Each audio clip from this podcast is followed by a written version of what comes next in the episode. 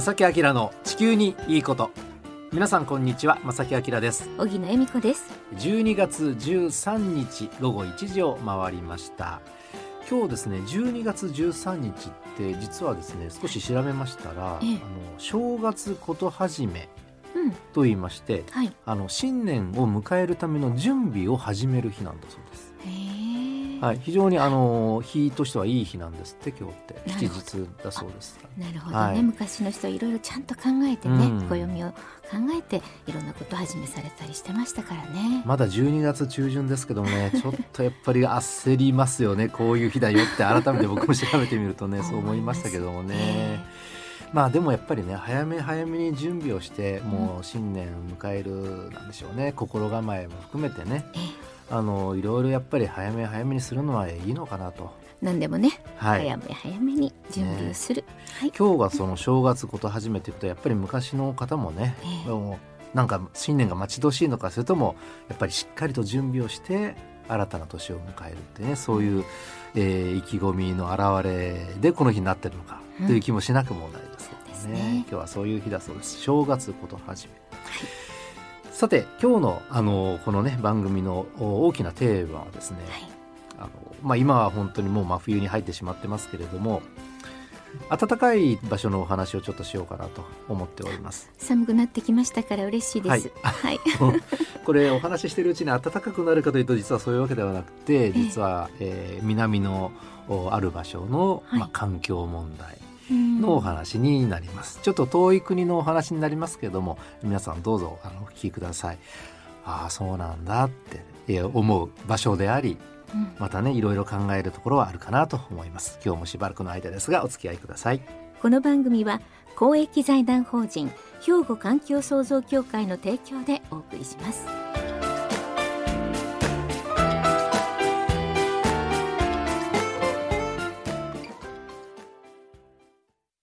兵庫環境創造協会地球温暖化防止自然環境の保全再生子どもたちへの環境学習など皆様と共に身近な暮らしの中で地球環境を守るための取り組みを進めています。人と自然が共に生きる21世紀の豊かな環境づくりを兵庫環境創造協会。えさて今日はですね日本から東へざっと6400キロ。6400キロ？飛行機ですとおよそ7時間半で行ける島。あ。皆さん大好き。大好き。ハワイのお話です。なんかいつになったらいけるんでしょうねみたいなね。ねえあの実はですねその今ハワイのですねある場所で大きな環境問題が持ち上がっているんですね。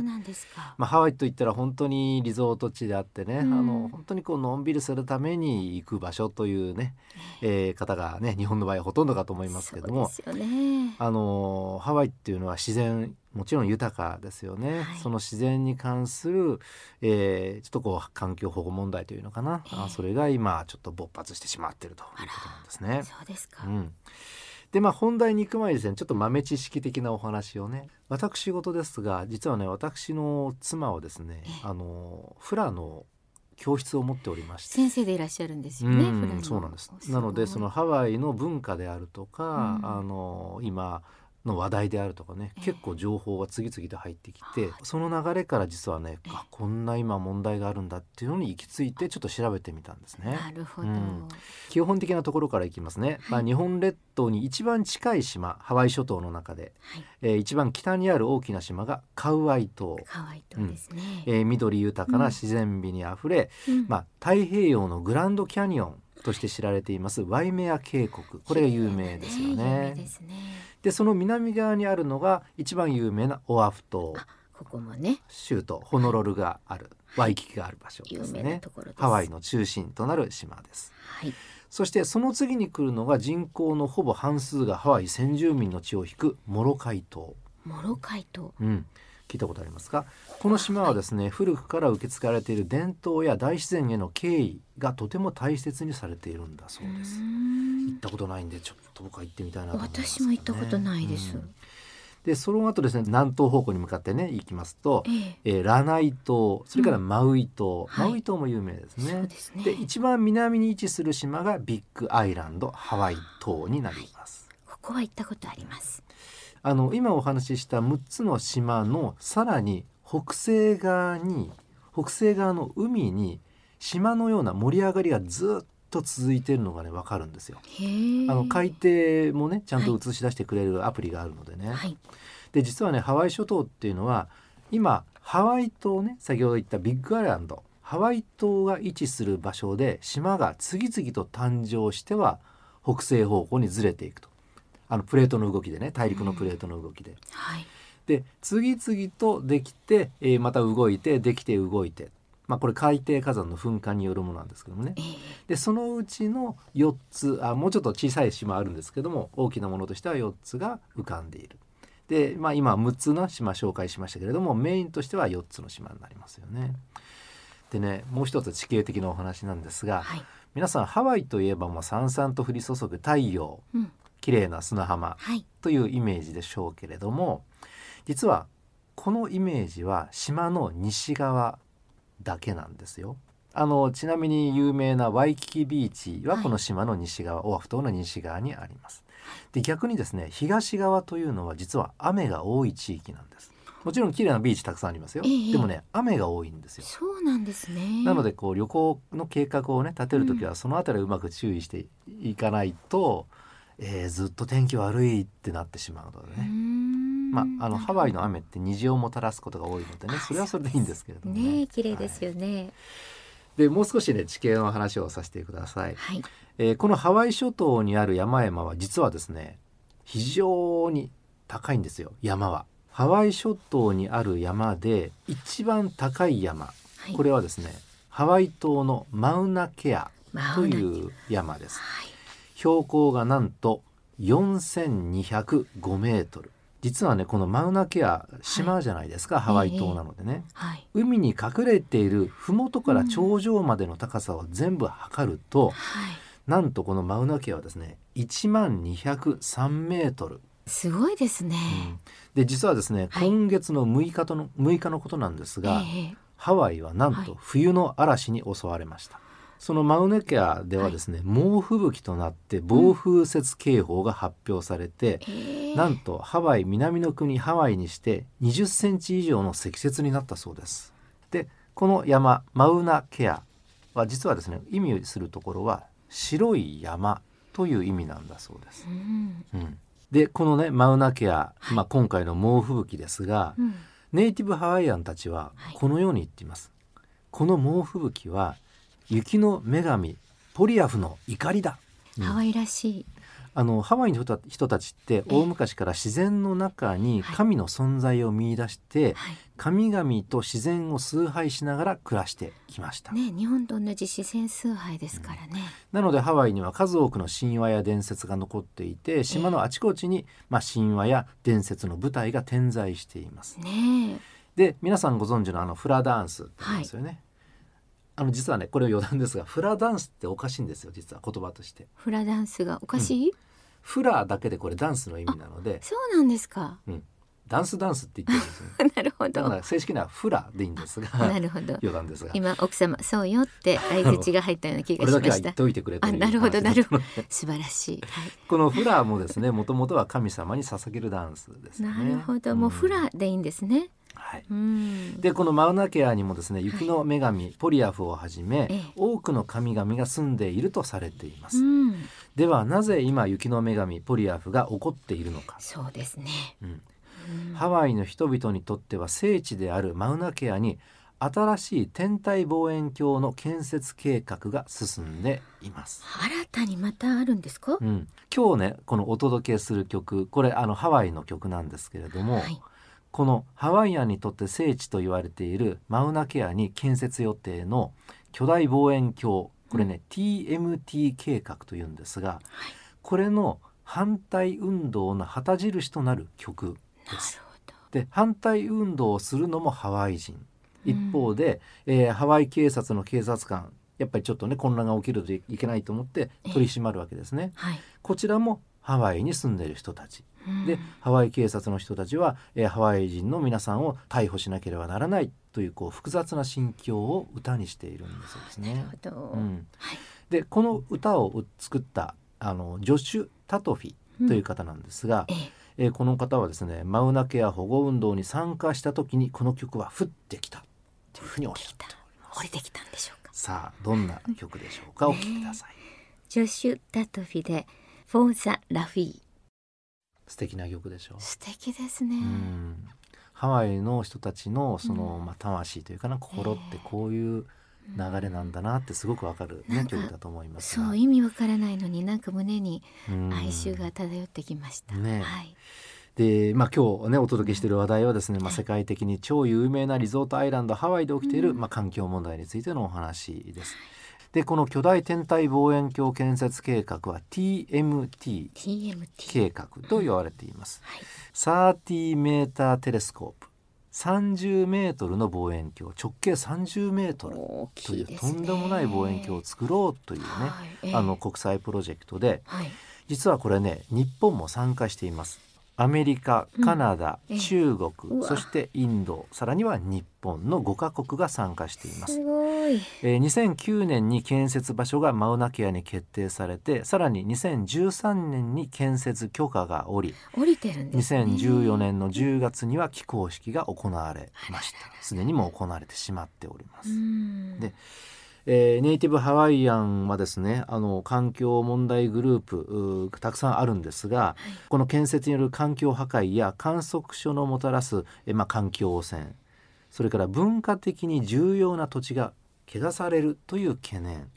まあ、さらには貴重な固有植物生物などに対する影響を危惧して、まあ、建設反対を唱え始めたこれはわけなんですね。絶対大事ですよね、うん。ここを気にしないと壊したものは元に戻りませんから。自然はねもう、ええ。まず元には戻れない。戻らないのでねねえ。どんなに人間が頑張ってもね。で生。き物たちって本当ちょっとそれはねうん。絶対に大事にしないとダメですよねそうですね。これは、はいでさらにですよええ。工事、この工事の規模がですね、うん。あの他の観測施設とは比べ物にならないぐらい大きい大掛かりなんですって。そう。なんですか、うん。まあ、土地の掘り起こしなどが大規模に行われてネイティブハワイアンの遺跡が破壊される可能性も言われ始めて、まあ、本格的な反対運動に今つながっているということなんですね。対。されますよね、でですよええ。この建設計画の完了予定がええ。実は2021年え？今年なんですよ。今年？うんはいまあ、ですけれどもまだね望遠鏡完成のニュースは入ってきていません。でこれ日本もね国として参加してますよね。はいで実はね日本の国立天文台ってありますよね。ええあそこも実はね TMT の特設サイトを作っているんです。そうなんですか。であのーさっきもそのサイトを見てみたらですね、まだその建設が終わった完成したというニュース、うん。これ建設終わったら当然すごいニュースになるはずなのでね。ね。そのあの情報は入ってきてない。うん。なのであの建設が進んでるのか止まってるのかそれとももうやめる方向なのかっていう情報は残念ながらちょっとねあの得ることはできなかったんですね。でまあこういううん環境保護問題、えー環境問題がそのハワイで起きてる。